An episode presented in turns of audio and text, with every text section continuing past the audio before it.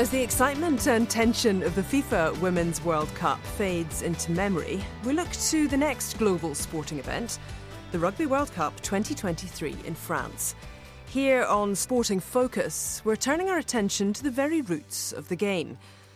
Rugby football's a game that's been described by some as a national obsession, by others as legalised thuggery, and by others still as the greatest sport ever invented. It's one of the few sports that New Zealand has consistently excelled at and enjoyed success internationally over many, many years. Well, today in the studio we have the man credited with inventing the game, William Webb Ellis. Great to have you here. No, thank you. Uh, my pleasure. Now, tell me a bit about football as it was played in your day at rugby school. Oh, it was brutal. The boys themselves devised the rules, such as they were. No input from the masters. There was no limit to the number playing. Uh, it ranged from about 20 to more than 50 in a team. Lots of injuries. You couldn't tackle, but were allowed to obstruct any player on or off the ball. In my day, hacking was allowed, but outlawed later. Hacking? Yeah, yeah, bringing someone down by kicking them on the shins. When that became illegal, leg tripping was still allowed. Sometimes there were out and out brawls. Was it controlled, like by a referee? Yeah, after a fashion, but how do you control a hundred unruly teenage boys? that in itself is a huge question. We probably don't have time to address that here. Uh, but let's look at the mechanics of the game. How are points scored? Simply by the number of goals, just like soccer, football today. But the goals were H shaped, and to score, the ball had to go over the crossbar and not under mm. it. Uh, at rugby school, you could score from ground level, you could catch the ball and drop kick, uh, or you could catch it and move back and place it for somebody else to kick for goal. Uh, the opposing team could stand level with the spot where the ball was caught and charge as soon as it was placed, so you needed to move well back. So you mentioned catching. Handling the ball was allowed? Only to catch it and to move back to kick it. But a fair bit of cheating went on, and a few, myself included, would run forward a few yards, especially after catching the ball on the run. Did anybody ever pick the ball up off the ground? Oh, they'd have got chucked out of the game. Was this how football was played in all schools? Uh, we never really got to know how it was played in other schools, uh, but there were known to be wide variations. We did once have a small group of visitors from Oxford, and they considered our form of football a, a little unorthodox. Their goalposts also had a crossbar, but to score, the ball had to pass below it, not over it. It was revealed in later years that some schools had no crossbar at all all, allowing the ball to pass between vertical posts at any height. Did the rules change during your time at the school? They got a bit looser and there was more cheating, but there were no major changes. The rules were never actually written down during my time. When did rugby school football evolve into rugby union as it's played today? It's not entirely clear when the evolution started. Uh, running with the ball in hand seems to have become acceptable by the late 1830s, and the senior boys codified the rules to allow it in 1845. It was still called football, but the game had become a mixture of kicking the ball and running with it. Kicking a goal continued to be the only way to score. It took decades for the game to evolve into its present form. So when did you leave rugby school? 1825. You left in 1825 and have said the rule allowing running forward with the ball didn't come until the late 1830s. Mm-hmm. So it was never legal while you were at the school? Correct. Well, this brings us to the main part of our conversation. Um, I presume you're aware that a Rugby Union World Cup competition was inaugurated in 1987. I most certainly am aware of that. New Zealand beat France 29 9 in the final. And you're aware that teams in that event compete for the Webb Ellis Cup. Again, I am most definitely aware of that, and I feel extraordinarily flattered. And your name is also immortalised on a plaque and mm. statue outside rugby school to this day. Flattery knows no bounds. Well, the wording on the plaque effectively credits you with the invention of rugby as a sport. Mm, the ultimate honour. If only I deserved it. Well, it's widely believed that you do indeed deserve it. The plaque includes the words, quote, William Webb Ellis first took the ball in his arms and ran with it, thus originating the distinctive feature of the rugby game. Mm. Now, less flatteringly, it also says, quote, he had fine disregard for the rules of his time. the last bit is probably true. I did stretch the rules a little, but the first part, that my action originated any distinctive feature, is decidedly untrue and thoroughly disproven. So you're denying the truth of the statement on the plaque, mm. even though it's been in place for over a century. It specifically states that it was your action on one particular day in 1823 that led to the rule change allowing running while carrying the ball. Mm. But let's look at the dates. They just don't add up. The incident referred to on the plaque is alleged to have occurred in 1823. Mm-hmm. Running forward with the ball didn't become legal until 1838 at the earliest, probably later. During the intervening 15 plus years, there was no mention of William Webb Ellis being associated with the rule change in school records, newspapers, anywhere. So, well, how do you think the story arose? The plaque was not installed until 1900, but interest in the origins of rugby as a sport had arisen 24 years earlier when a letter was published in the Rugby School magazine. What did that letter say, and who wrote it? It was written by an old boy of rugby called Matthew Bloxham. He named me as somebody known to have run forward carrying the ball. Mm-hmm. He didn't say I was the only one, uh, and his information came from a source that he didn't name. So, just that rather vague assertion led to the installation of the plaque? Oh, by no means. The plaque dates from 1900, and the letter was written in 1876. As an aside, I had died in 1872, hmm. so regrettably couldn't engage with the letter writer over the issue. But he wrote another letter four years later which suggested more specifically that the incident could have led to the eventual rule change. The second letter elaborated on the original claim? Mm, it was much more specific. I can quote a section of it. Ellis disregarded the rule and, on catching the ball, instead of retiring backwards, rushed forwards with the ball in his hands towards the opposite goal. With what result as to the game, I know not. Neither do I know how this infringement of a well known rule was followed up, or when it became, as it is now, a standing rule. It's still a bit vague. Mm. Um, doesn't credit you with inventing a new game. You said Bloxham wrote the second letter in 1880? Yes. When did he attend rugby? 1813 to 1820. So he made the claim more than half a century after he left? Yes, remarkable memory, you'd have to say. You were there from 1816 to 1825, so you and Bloxham were contemporaries at the school for some years. Did you know him? I remember the name, but can't place him. He was three years ahead of me, but had a younger brother, and it's widely suspected that the brother was the source of the story. My name was often bandied about in the years after Bloxham Senior left as the cheat who was always running with the ball. As I said, I would often catch the ball on the run and then gallop a few extra mm. yards. A whole bunch of defenders would drag me down and practically bury me. Webb Ellis again, they'd yell. Everyone got to know my name in those years, but the rules didn't change. There are some enormous gaps in this narrative. Mm. Um, your alleged action occurred in 1823. What happened between then and the first Bloxham letter in 1876?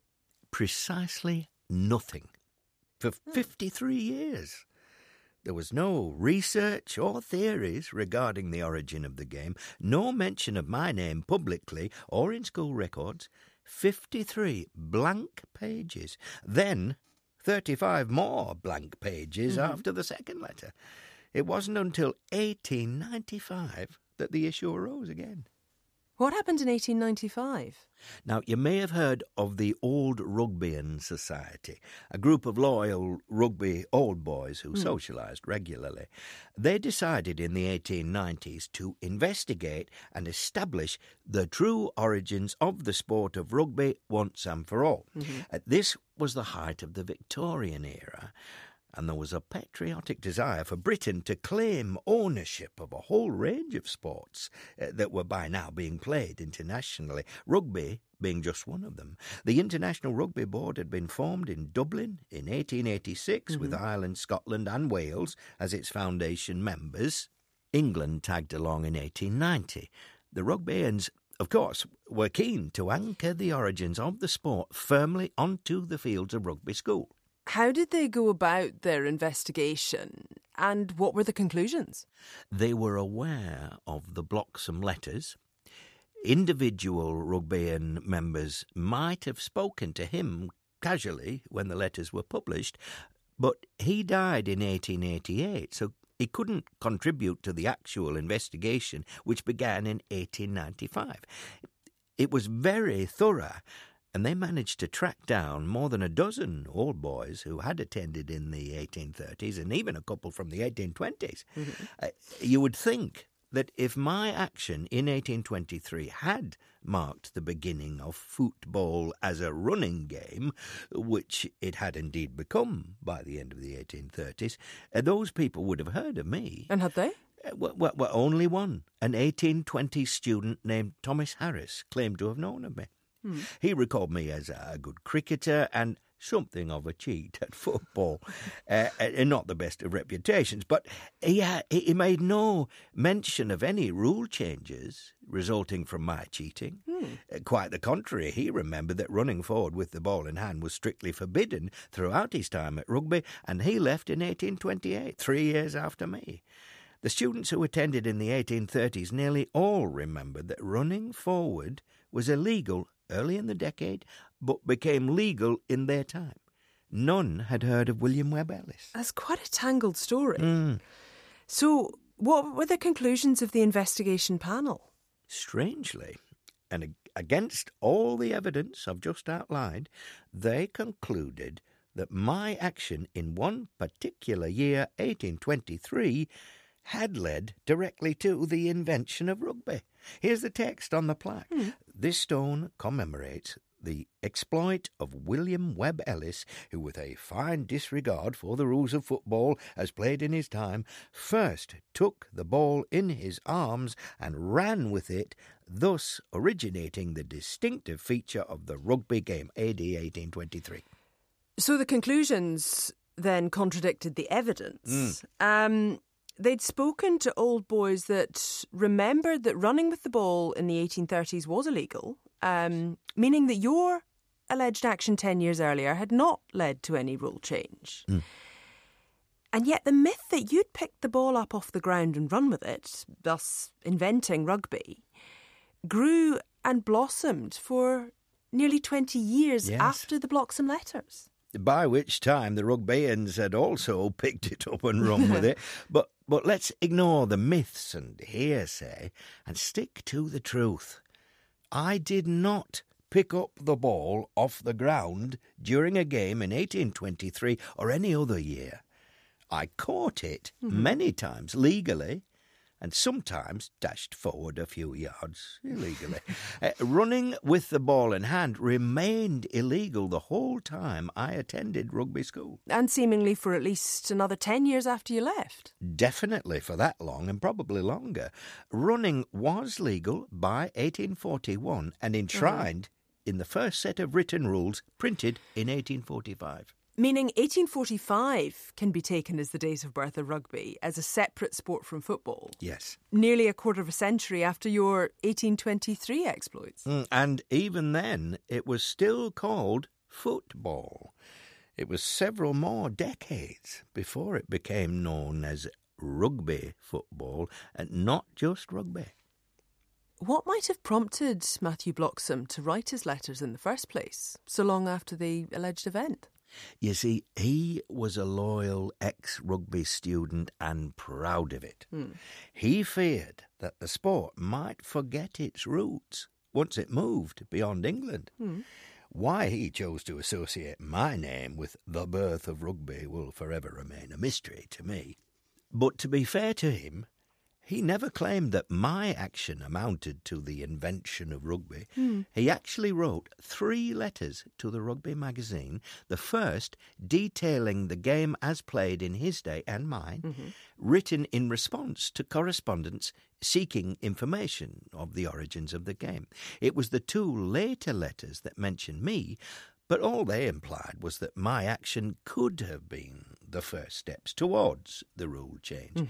I quoted his 1880 letter earlier, and, and you'll remember the words Neither do I know how this infringement of a well known rule was followed up, or when it became, as it is now, a standing rule.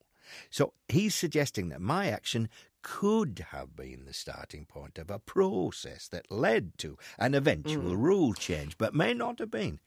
Uh, it was the Rugbeians report 15 years later that made the much more specific assertion. And the Rugbeian researchers were blindfolded by the preconceived need to associate the origin of the sport with a single event on the sports fields at rugby school. Ah, yes, despite the overwhelming evidence, their own evidence to the contrary.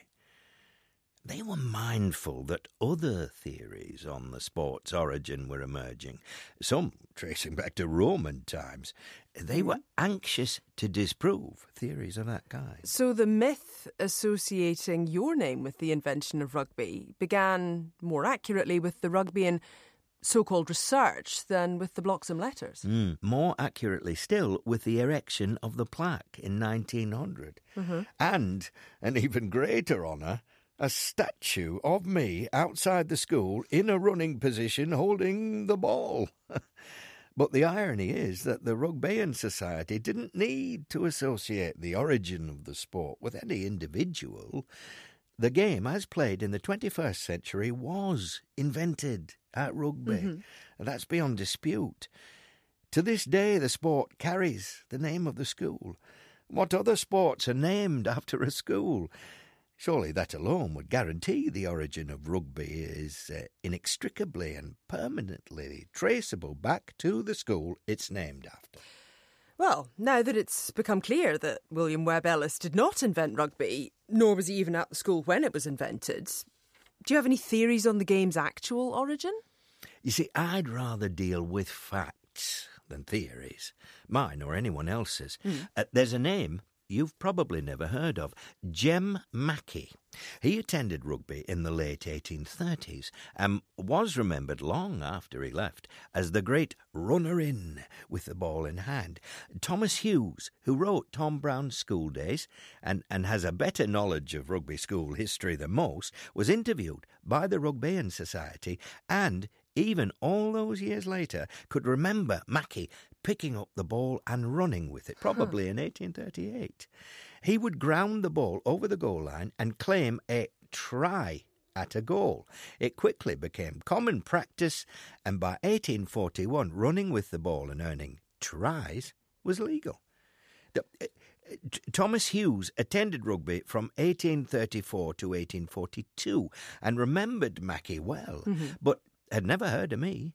Uh, he told the investigators that boys were running in and claiming a try as early as his first year, 1834. It was an illegal manoeuvre back then, but seems to have been tolerated. Uh, Jem Mackie's superior skill at it may have prompted the later rule change. Why do you think the panel got it so wrong when all the evidence so clearly contradicts their conclusions? Ah, now, apart from their original determination to attach the sport's origins to rugby school, another factor was the Great Schism, which by no means coincidentally occurred in the same year the investigation began, 1895. The schism saw Rugby League established in the north of England. The rugby school form of rugby attracted mainly the upper middle class. The masses opted for rugby league, which soon became a professional code.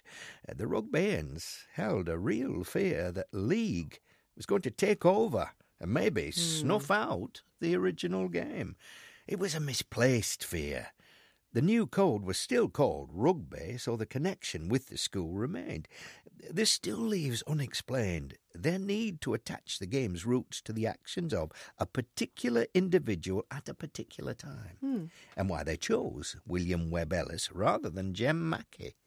But I was chosen, and they literally set their erroneous conclusions in stone by engraving them onto the statue and plaque. And your own recollections of your time at the school are crystal clear? I know exactly what I was doing in 1823. The William Webb Ellis story is a fabrication from start to finish. Do you think it'll ever be connected? Don't know. Rugby school will never let it go, and the whole rugby world will continue to revel in the fantasy. It's become legendary. Millions believe it. It's a good story. Hmm, Well, the administrators of the 1980s sure believed it when they chose the name for the World Cup trophy. they sure did. That sealed it. One last question. Is your surname Webb Ellis or just Ellis? It's Webb Ellis. Uh, my mother was a Webb and my father an Ellis. Combining names was quite common in my day. Well, still is. Well, thank you, William, for your visitation and for enlightening us. Oh, you're welcome. And uh, remember, uh, my name is on the World Cup just once. New Zealand's is on it three times. And counting. Good luck in France. Thank you. You'll need it.